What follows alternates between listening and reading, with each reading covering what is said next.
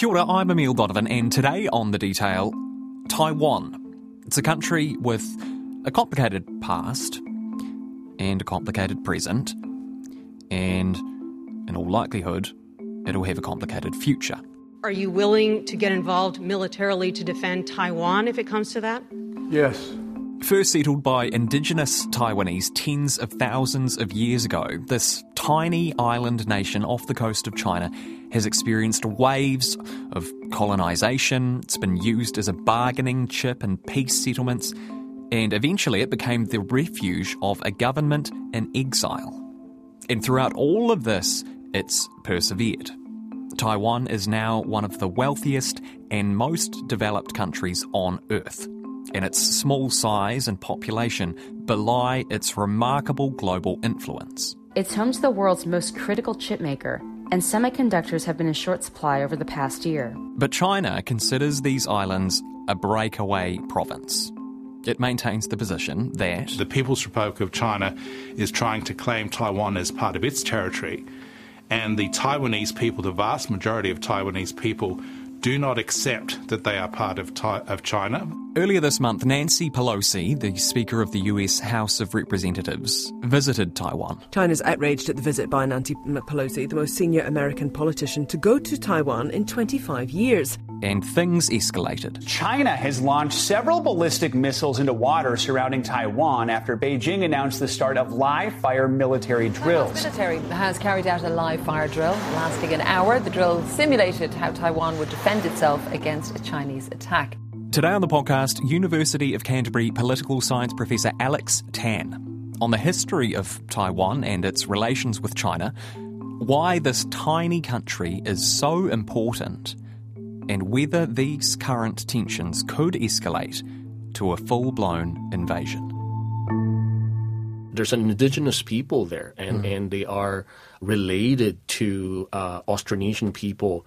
And in fact, uh, more recent anthropological studies show that Taiwan seems to be that launching pad for these voyages to the South Pacific and to Southeast Asia and, and what have you. Mm-hmm. But over time, uh, this particular island, which is just off the coast of the Fujian province of, of China, has become really a, a marina, so to speak, uh, uh, for fishermen from Fujian province. And it has been over time settled by uh, Chinese settlers from Fujian province. So, majority of the people in Taiwan speak a dialect that is related to the Fujian dialect. What happened there is there are a lot of European interactions. In fact, uh, Spain, uh, the Dutch, the English, uh, very very early on had some kind of interaction with the peoples of Taiwan. Mm it became a territory controlled during, uh, by the Chinese imperial uh, dynasty, so to speak, uh, under the Ming dynasty, and then later on the Qing dynasty.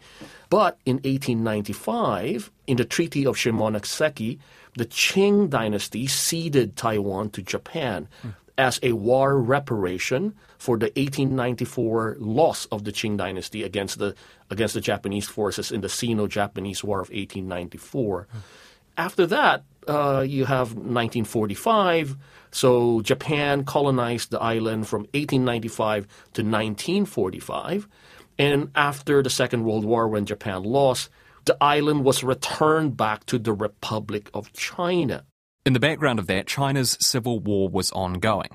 This conflict was between Chinese communists, who we now know as the Chinese Communist Party, and Chinese nationalists led by Chiang Kai shek. The communists won, and Chiang Kai shek's defeated army retreated eventually to the island of Taiwan. Chiang Kai shek's nationalists set up a government in exile known as the Republic of China, which they claimed represented real China. Now you have this contestation of uh, from 49 onwards about who who is the true representative of the Chinese nation, so to speak. If we trace it all the way back to 1949, it's both sides, right? The Republic of China and the People's Republic of China claiming that they are the sole representative of the Chinese nation. Interestingly, from 49 to 1971 until October 1971, this Republic of China government in the island of Taiwan represented the whole Chinese nation in the United Nations During this time, Taiwan was ruled by an authoritarian government under martial law. More than 100,000 people were imprisoned or executed for being pro communist. But by the early 1970s, other countries began to recognise the communist ruled People's Republic of China as being real China, partly due to its economic power and partly due to its cultural history, and partly because the Taiwanese regime had its own issues. The KMT government, the nationalist government, they were an authoritarian party they were anti-communist, yes, but they were authoritarian as well. So, so they want to make sure that you know uh, society is uh, is not infiltrated by communist officials. But at the same time, they also were very much against the islanders who've been in Taiwan prior to 1949. Mm. Colonized by the Japanese and, and what have you. They're also very much against the islanders who are clamoring for a Taiwan independence. The, the Taiwan that we have been talking about is very different from the Taiwan that we that we see today. And there is a key year in all of this, it strikes me, which is, is 1987. Um, and I wonder whether you can describe what happens in 1987 and, and how that sets Taiwan along a, a, a different path, I suppose. Yes. You know, everybody knows the economic miracle of Taiwan. By 1962, Taiwan's industrial era set forth, and industrial production started to exceed agricultural production. The manufacturing sector began to take off as many companies sent their manufacturing operations into Taiwan to take advantage of cheaper labor. This attracted a lot of foreign investment into the nation. Prior to 1987, there's an important date in 1986 wherein the then KMT government uh, uh, decided that they will not crack down on the opposition party when the opposition party officially established itself as a political party. Mm. So prior to 1986, organized opposition, like a political party uh, against the KMT, it's illegal. But there were, of course, uh, opposition figures, right, uh, that were pro Taiwanese independence and what have you, and democratic forces in Taiwan as well. So in 86, uh, the Democratic Progressive Party, which is the current ruling party, was established. Around 1988, uh, Chiang Ching-kuo, the president uh, then, who is the son of Chiang Kai-shek, passed away. And then you still, uh, the first islander president became elected and that is the start of you know what we can say the slow path towards political liberalization first and in, in the mid 1990s full-blown democratization. If you compare Taiwan in 2022, which is this very wealthy, very advanced, very economically important country to 1949, wherein it was the refuge, really, for a defeated nationalist uh, movement of, of, of, Chinese nationalists. How different are those two countries? Is that, is that idea that Taiwan is the real China still a big part of Taiwanese politics and society, or has it really transformed in that, you know, intervening 70 years or so? It has really transformed in the intervening 70 years. I think uh, and it accelerated uh, at about the time you mentioned a while ago 86, 86 87, 88. Mm. It definitely accelerated uh, during that time, and, cer- and, certainly during the 21st century since 2000, even more so. Well, partly it's because uh, you know the separation of these two places is over hundred years. you know, mm-hmm. from 1895 when the imperial Qing court decided to cede Taiwan to Japan since then, actually, Taiwan has never been part of this full, you know, Chinese state, so to speak. If you, you know, and over time, what what happened is also the growing identification of the people who live in the island. Mm. On this place t- called Taiwan. Are you saying it's sort of gestated and birthed into a de facto independent country, even if de jure it's not? Exactly. Yeah. Exactly that. There's one last very important thing Taiwan did in this period of time regarding its economy. In the late 80s, it started to centre technology as a keystone of its economy, anticipating a boom in that industry over the coming decades. And when the boom arrived, Taiwan was very well positioned to take advantage. It's now a key player in many areas of tech, particularly the crucial industry of manufacturing semiconductors.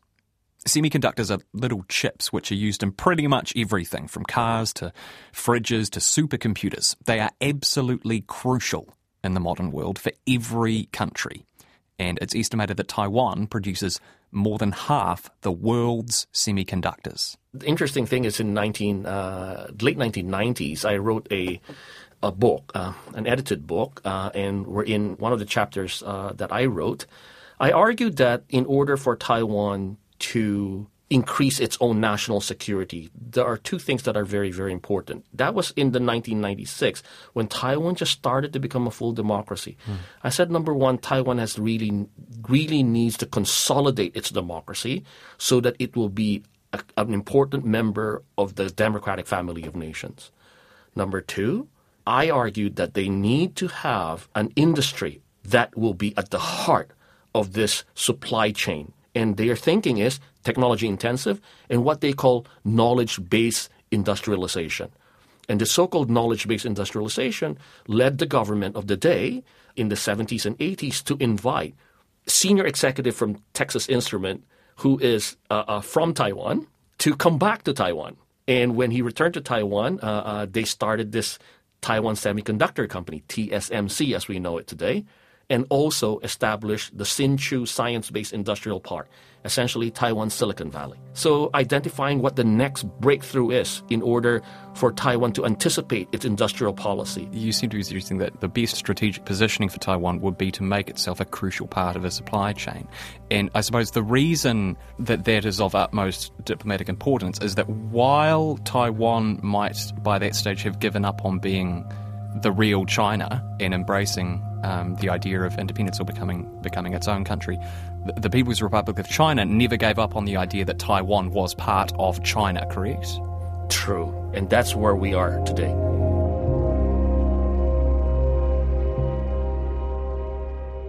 How are relations between Taiwan and the People's Republic of China? Where are things at? How would you describe it?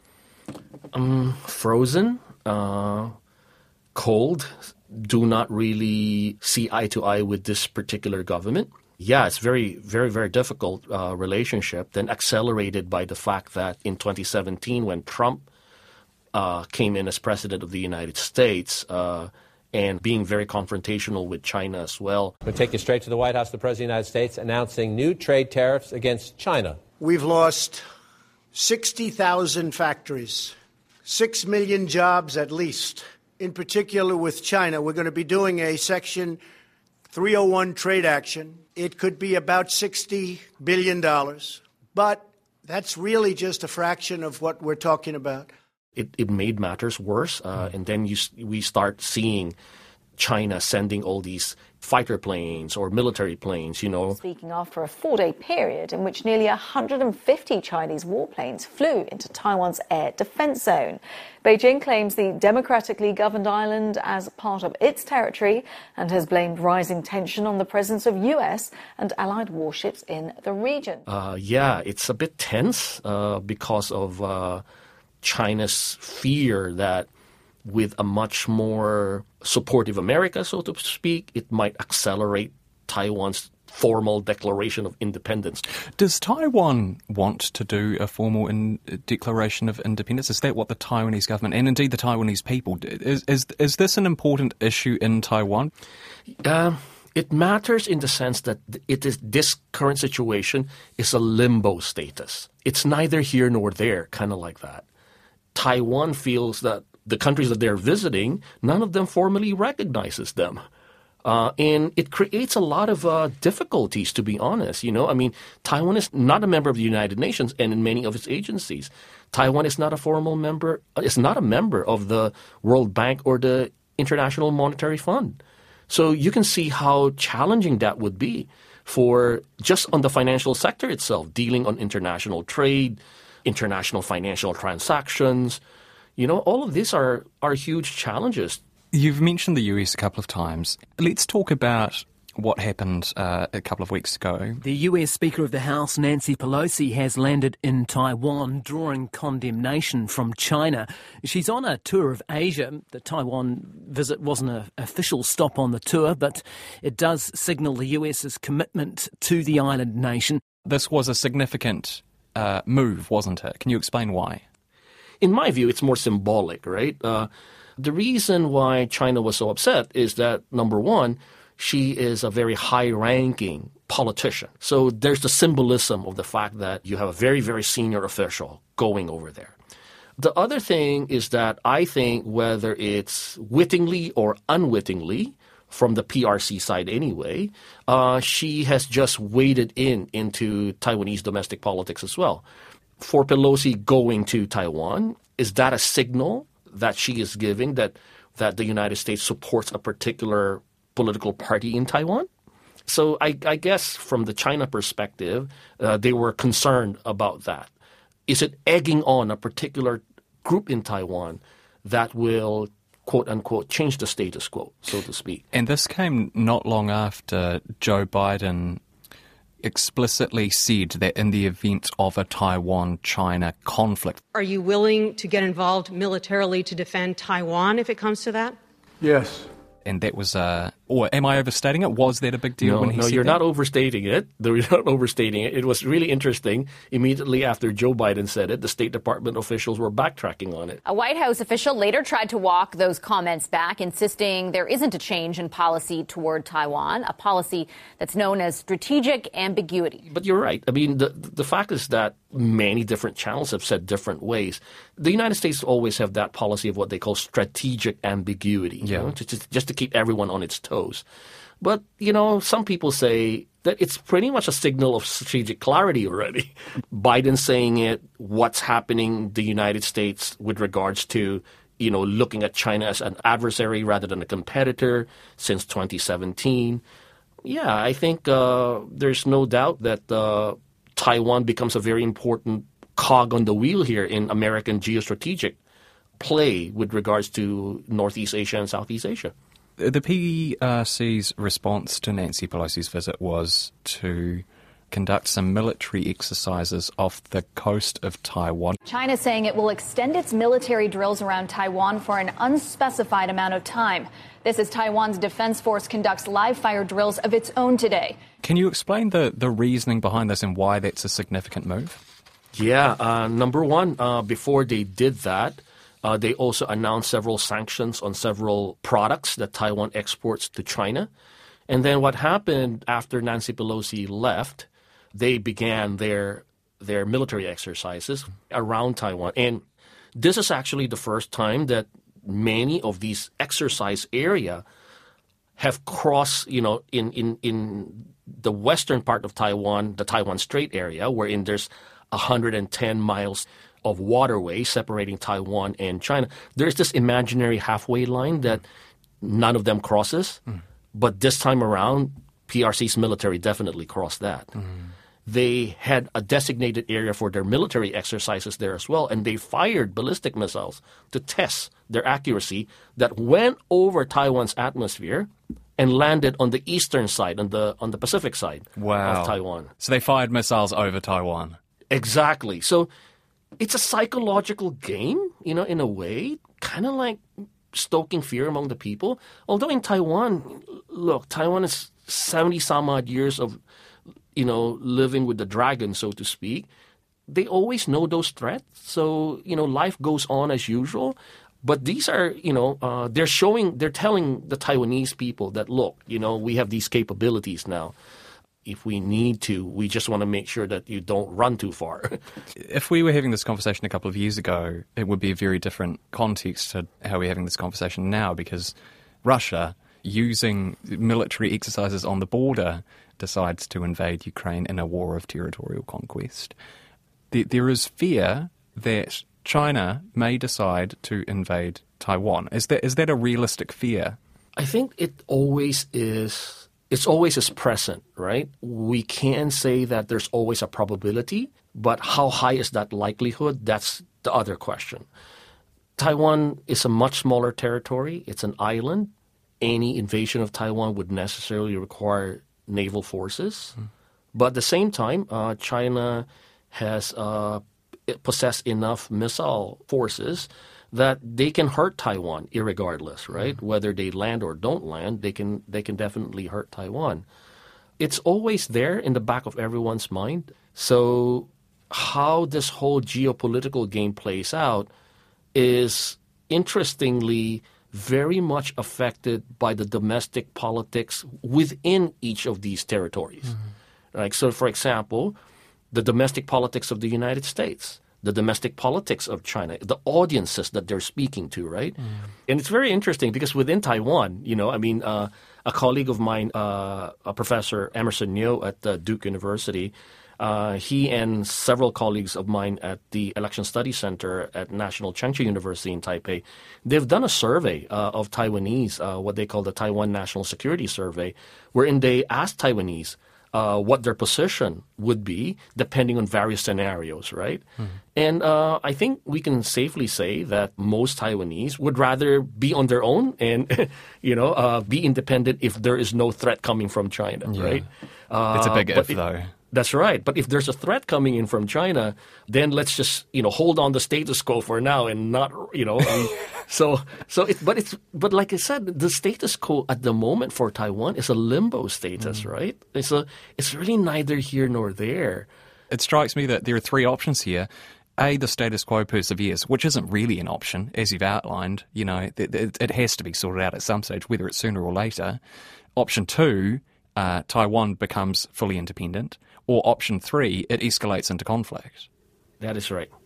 That's exactly right. You you pointed out those three options incredibly clearly. That's what it is. What, can they work it out?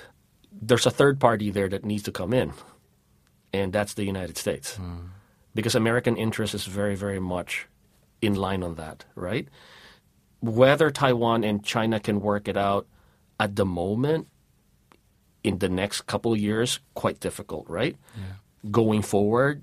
Maybe. But then you have to deal with the situation of how does the United States figure in all these games. And it's not just, you know, uh, the formal diplomatic talk of uh, the Taiwanese will be able to deal with them. To we respect what what the Taiwanese people will decide. I think that is political speak. Mm. Uh, there are geostrategic interests uh, with regards to that. So, unfortunately for Taiwan, it is quite difficult because they are a small country that is in a very asymmetric interaction with a very, very large economy and a large military, right? That is intent on taking Taiwan. So, will China give up the use of force uh, with regards to taking over Taiwan? I don't think so. Uh, partly because, in a, in a way, Chinese perception is that Taiwan is like this uh, American aircraft carrier parked on, the, on, the, on their underbelly to check on them. So, unfortunately, Taiwan is subsumed in this greater geostrategic and geopolitical competition of great powers. That's it for today. I'm Emile Donovan. The Detail is public interest journalism funded through New Zealand On Air and produced by Newsroom for RNZ. You can get us downloaded free to your mobile device every weekday from any podcast platform. And if you're using Apple, please leave us a rating so others can find us too. Today's episode was engineered by Jeremy Ansell and produced by Sarah Robson. Bonnie Harrison is our associate producer, and thanks to Professor Alex Tan. Matewa.